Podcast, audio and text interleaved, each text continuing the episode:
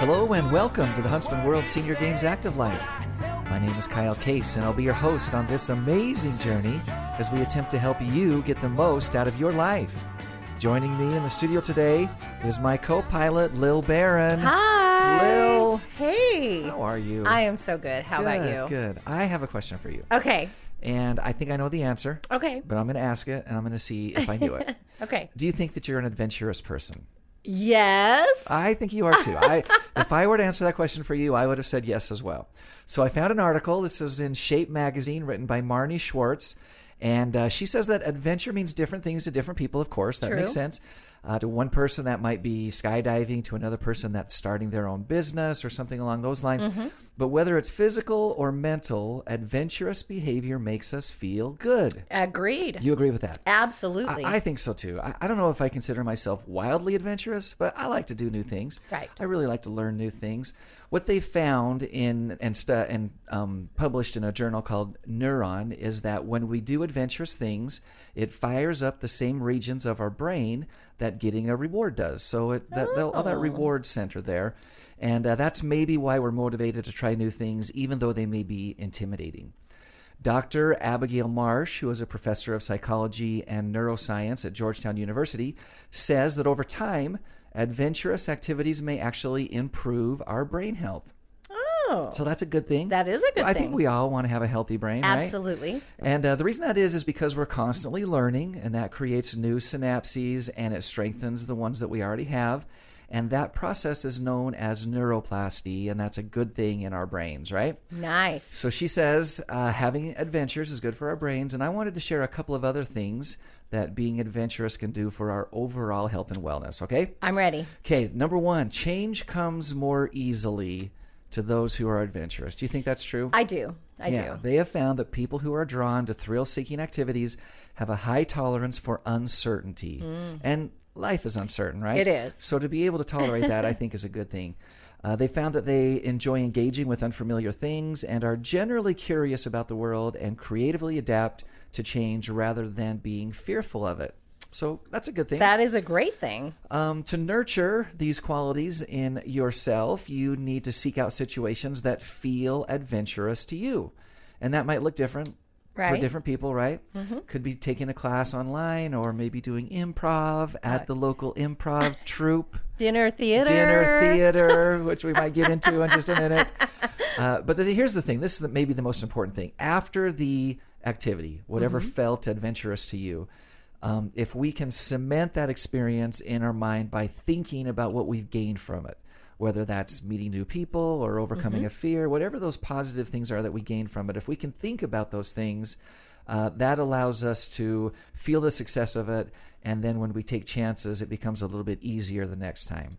So that's number one. That's a good thing. Yes. Number two, related to that, is that your confidence keeps evolving. Oh. So, participating in an adrenaline pumping physical activity can lead to higher levels of what experts call self efficacy or self esteem. And uh, that's a belief in our abilities. And other types of adventure, like maybe running for public office or um, you know, going on a, a crazy hike through Zion National Park, for example, which is one of Lil's goals. Uh, that allows us to build that confidence, and the more that we push past our comfort zone and feel proud of what we're doing at the same time, the more confident we'll become. Oh, that's awesome. That makes sense, right? Yeah, totally. And then the last one that I wanted to touch on is that they have found that being adventurous means that your life is more fulfilling than when we're not adventurous. I adventurous, you agree, agree. Mm-hmm. that? Adventurous people tend to have stronger feelings of satisfaction about how they're living their lives. Researchers who have studied this phenomenon say that participating in something challenging is associated with happiness, and that even when the activity itself is difficult, it accomplishes joy and brings joy into our life. So the lesson here is don't hold back. Pick something that you've always shied away from. Promise yourself that you'll conquer it. That's step number one. But the next thing is to take it in small steps. It doesn't have to be all at once. Also, key training yourself to relax. Oh. So if you're in a you know a stressful, mm-hmm. nervous situation, if you mm-hmm. can train yourself to relax through regular practiced breathing exercises or meditation, that can help lower your anxiety and help you embrace the overall challenge, which ultimately leads to a more fulfilling life. Great. All sound good? Do absolutely. you, do you feel like you're getting all those benefits from your adventurous life? I, absolutely. Why wouldn't I? of course. Well, I think that you are. What I, what I see and what I know about you, I think that you're you're living a good life. You're life. way too So- nice. No, it's true. It's true. So uh, you might want to consider having an adventure for those that are out there that are listening, and maybe competing in the Huntsman World Senior Games for the first time. Great idea. might be an adventure to consider. Today's guest, Lil, is Christy Benton. Christy has been a registered dietitian for over 40 years. She received her education in Southern California, and she's done a wide variety of different things in her area of expertise, including managing food service at a retirement home and skilled nursing facilities. She's currently an outpatient dietitian at the Dixie Regional Live Well Center. And she provides individual diet counseling, weight management classes, sports performance counseling, and community presentation. Christy, thank you for joining us on the show I am again. thrilled to be here. It's always a pleasure to talk with you and, and uh, the Huntsman Senior Games and share a little information to our audience. Well, thank you so That much. Christy's awesome. a, a regular. She's been on a number of times, and it's always great to talk to Christy. She has a great common sense approach to diet and nutrition. We're going to get into a, a, an item that I think is very important, especially for an aging population. Uh, but before we get into that thing, I want to talk to you since you, you've been in the game for a long time. Yeah, I want to yeah. talk to you about what you have seen or observed over the past several decades that has changed the most when we think about diet and nutrition.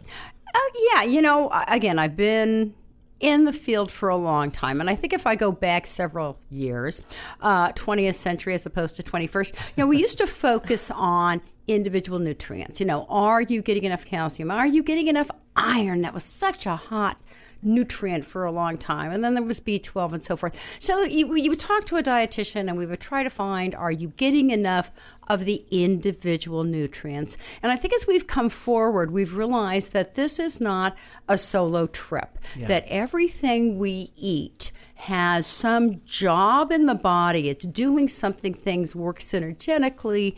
And now we look at what I would call dietary patterns. What is your main focus when you eat? Are you um, plant based? Are you still a carnivore? Are you going for the meats and so forth? Do you have a nice variation? Even to the point now, um, how you eat across the day. You know, there are folks who are grazers and they swear that is the okay, there's some recognition there. You know, okay. or there's I guess it depends on what you're grazing on. and right? and good point there too. But you know, some people graze, some people are hey, yeah, we do three meals a day, and I and I am happy and I'm well fed. So it's that dietary pattern that over the course of time, you're allowing a wide variety of foods and nutrients to come in, feed your body, and you're able to use those and go enjoy life. So I think that it's, it's that individuality. Now we're seeing. The whole picture, the, patterns of how you're eating. a holistic kind of uh, all-around approach and you know the more that i've researched and the more that we have expert guests like yourself christy on the show the more it, it becomes clear to me that everything is so interconnected mm-hmm. and there's no one right this is the be all end all thing whether that's exercise or diet or meditation whatever it is there's no one thing for everybody but you got to take a holistic approach and find the way that actually works for you Right. Right. You have to do what's right for you. Yeah. It may work for your neighbor or your friend or even your spouse, but you need to find what's going to promote the health, the well being, your sense of well fed in you. Now, I'm not going to say, look, yeah, I'm a junk food junkie and that's my chosen way of pattern and eating and so forth. That's really not where we're going with this. But yeah, like I said, you know, there are some folks who are able to, uh, again, do three meals. There are some folks who are really happy doing two and with well chosen foods and they're very happy. They may be well fed. That may not be for everybody. Like I said, we've got grazers, we've got three mealers. It's it's pretty wide, but you've got to find out what works for you. And I think the key to that is actually finding and accepting what works. Because Right. just because it's what we're doing doesn't mean that that's the right thing for us. Right? Absolutely, absolutely. That's why, and that's why we like to see people visit the dietitian because sometimes we can help you find what it is that's going to work for you, and we can try a couple of different things, bring you back in. You know, hey, let's try a different pattern, let's try a different approach because it may not have worked. We want to find what's going to be for you. Now, now you mentioned something that I just I, I just want to touch on this very briefly. But you mentioned there was a time when you really focused in on those individual vitamins. I, I've noticed that when you look at food packaging, it feels like there's still a focus on those individual vitamins. Do And- you anticipate that that might change, or is that who knows? No, it's not, and that Okay. is still because the uh, USDA and the and the panel of experts that's creating these people are still concerned. Now, let's be real. It's like, well, how many calories did I eat? That's probably the biggest one. Right. You know, or I'm avoid, avoiding carbs. Are there any carbs in this package? How much Sure. protein am I mm-hmm. getting? So those questions are really for consumers. You know, the manufacturers know what's in their. Well, we hope they know what's in Right. their, their, their Right. Product. we all hope we, we hope that there is truth in labeling going on, but there's still some elements and some nutrients of concern. We do have populations who will remain at risk either by uh, co- uh, morbidities, their illnesses that say, hey, look, you've really got to be conscientious of sodium or potassium or even protein, or there may be somebody else who's looking for calcium they may not care for uh, or tolerate dairy foods. And so they'll be looking at those labels to pick up is this a source of what I What I need? You know, I can't do this, but I can do that. And that label is not going to go away. We are, um, what are we, 2020 right now? There is a new labels out there. If you have a chance to go cruise through, you're going to see the upgraded label right now. Okay. We have revised it. I like it. I mean, we're down another pathway here, but they did change it. They put some different information on it.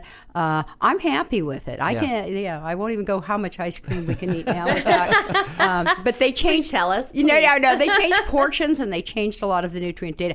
Anyway, go look at a new label. Oh. Awesome. We'll check it out. Yeah. So we talked earlier about this element, this dietary element that many of us are, are missing out. Uh, it's protein. And uh, especially as we age, we're finding that that has become really, really important. It is. Yeah. We we do know that. You know, we look back again, and the um, the actual what we call the USRDA for protein hasn't changed in years, and it's an amazingly low amount when you look at it. And I'm going to tell you, it's 0.8 gram per kilogram, and of course, a kilogram is 2.2 pounds, so it works out to be 0.36 grams ish per pound. So a typical female 140 145 it's about 45 grams typical 150 pound male it's about 55 grams and I- when i say those numbers i'm going like that just that even like all that much, does it? no it sounds low because if i go across the day most americans most people in our country are getting above that but when you go hey bare bones minimum you can actually live on 45 grams a day you're like, well, I wouldn't be living very well. kind leaves out that steak at the end of the day. But we can do it. Again, you know, we certainly want to consider certain disease states and so forth, and that's going to alter that. But what we have found is that is bare bones minimum. And as we age, as we get older, there is a phenomena called muscle mass loss. And uh, the bugaboo, you know, this aging body that we're all dealing with, is this, this actually starts a little bit later in our 30s. We peak our muscle mass in our 30s. And I hate to tell you, it's downhill from there. Great. yeah, I know. Isn't that the best news? It's like, what happens? These 30 year olds are running around. They're so healthy, they have no idea what they've got going for them, right? Until they get right. Older. But we can actually do something to alter that muscle loss, that lean mass loss. And that is we up that protein intake. And of course, you know, like eh, with the senior games, you stay active. There's a purposeful uh, physical activity in your repertoire of life. So we do want to see that protein go up as we get older. We know research is saying you will utilize it. It'll help slow down the mass. And of course, if it's combined with exercise, you can actually build muscle mass as we get older. Which I think is so important. You know, we, we think about muscles. I think most of us, we think about muscles, you think about flexing your bicep. Um, you know, maybe you think of Arnold Schwarzenegger, which, which Six of us- pack, the six Yeah. packs, the or whatever they six-pack. call those. Like most of us are not going to achieve that, you know, Mm-hmm. just realistically. But there's so much more to it than just looking good in your swimsuit. You know, you've you've Really? got your, yeah. even though even though looking good in your swimsuit is super super important. That's, a prime, that's a big goal for some of us, right? Yeah. We, we, But I mean, obviously, your strength and your muscles Strength. are connected to your balance and your ability to just live your life and you know get in and out of a car and in and out of a chair and walk upstairs and and uh, you know they're also finding that your skeletal muscle, which is the muscle that we think of when we think of muscle, uh, is connected to your immunity as well. And so there's so many things. There's so many reasons why you would want to protect that muscle. And as we get older, if that means getting a little more protein, that's worth the extra effort. Absolutely. You know, we talk of something called frailty of the of the el- elderly, and so much of that has arisen from that lack and that losing of that muscle mass. As we lose that mass, we're not able to move. We're not able to move. We sit more, and we get into this what I call the downward spiral. And that cycle, right? Exactly. And then the other thing that falls into play here is that as we get older, and, and it's the old question which came first, the chicken or the egg, normally elderly folks tend to start to eat less. Mm. and as right. they eat less, very often the protein foods, which are sometimes tough to eat, i.e., a piece get- of dry chicken, out, right? Mm-hmm. and so that protein intake goes down, and they're like, What did you have for lunch? Well, I had applesauce and some Ritz crackers. Okay, there's no protein. Right, And so right. that protein goes down, and so that spiral goes down further. They lose that mass, they lose that ability to move, and you're getting yourself into a, not a good spot. Hmm. So we know that as we get older, we've, we've got to be cognizant and aware and even increasing our protein. Where do we get protein? So, you know, there are two major sources. You know, we talk about the plant based, we talk about the animal based, we talk about incomplete proteins and complete. Most of the time, our complete proteins are coming from our animal based sources. This is the eggs, the dairy products, of course, uh, beef, chicken, pork, if you're eating uh, animals. Uh, and then there are the plant based. Now, you know, there's always this, uh, uh, I don't say controversy, but which is better, plant based proteins Right. or the animal based?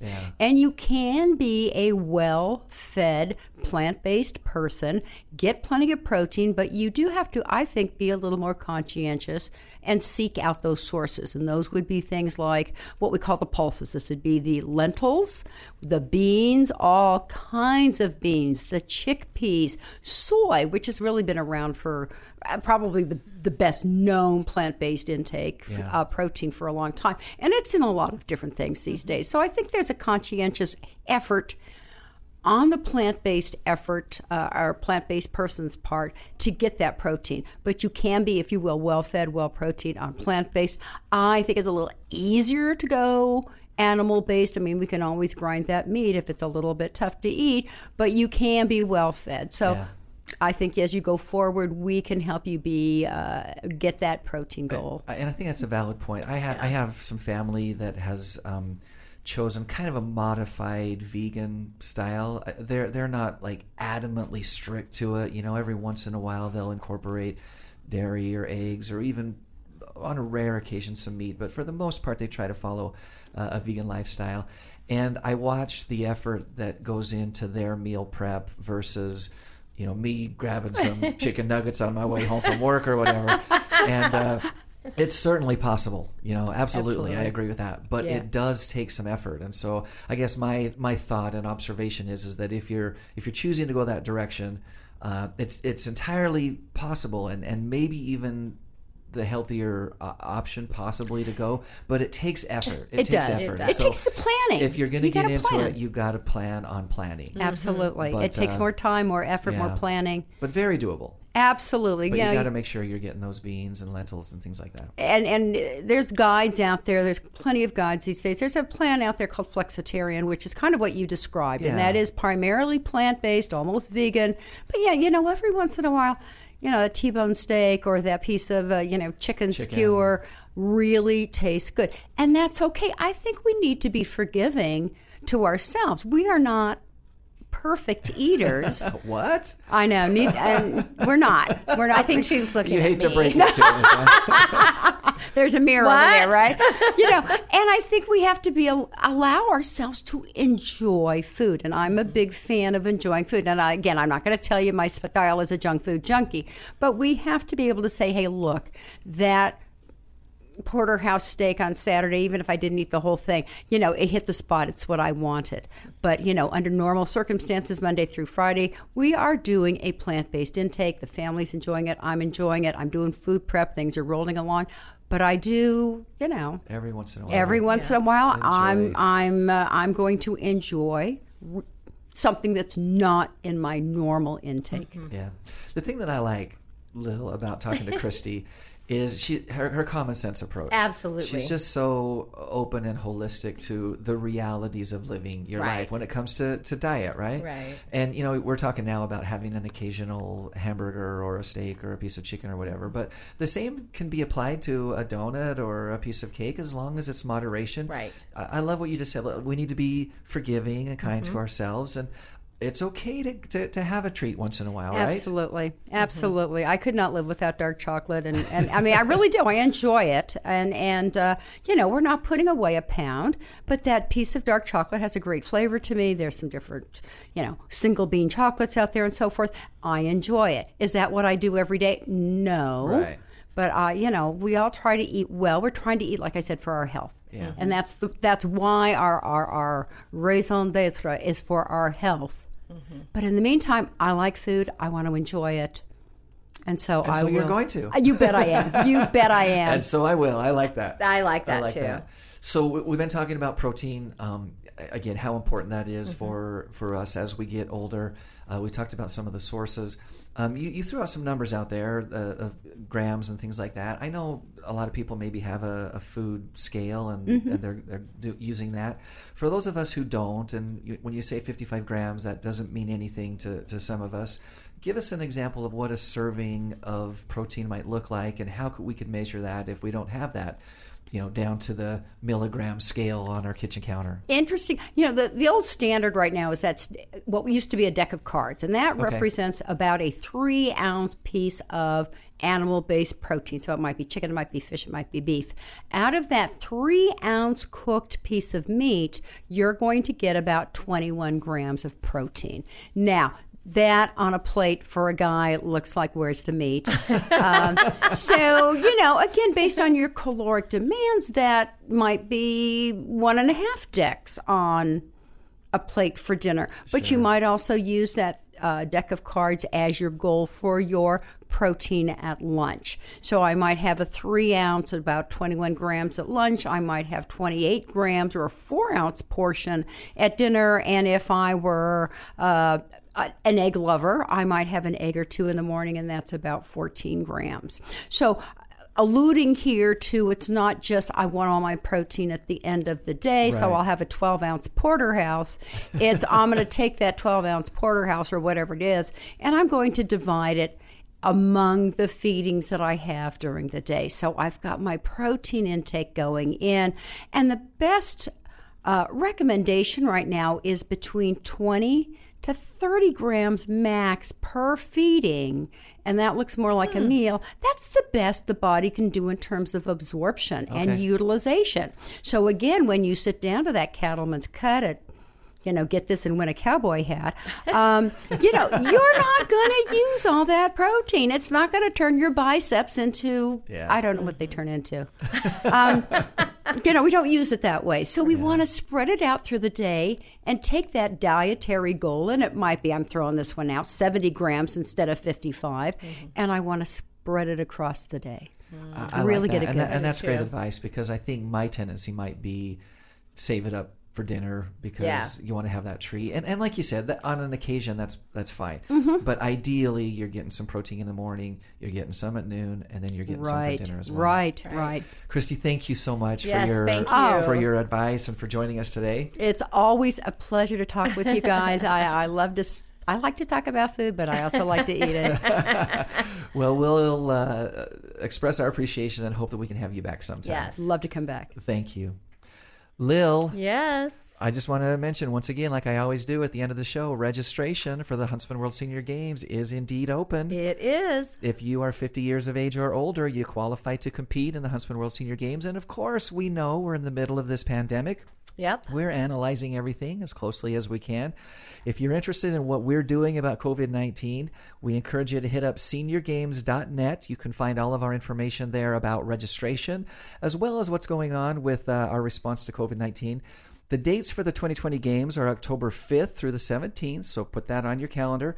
And if you have any feedback for us about the show, please shoot us an email at activelife at seniorgames.net. We want to remind you to tune in live next and every Thursday at 5:30 p.m. Mountain Time on AM 1450 or FM 93.1 for the Huntsman World Senior Games Active Life. We take this live show, we turn it into a podcast and you can subscribe to that podcast pretty much anywhere that podcasts are found. If you are listening by podcast, take a moment and give us a rating, write a quick review. It really helps to spread the word. One of the best and easiest places to do that is at podchaser.com slash the active life. And you can find this and previous shows right on our website at seniorgames.net, so check that out.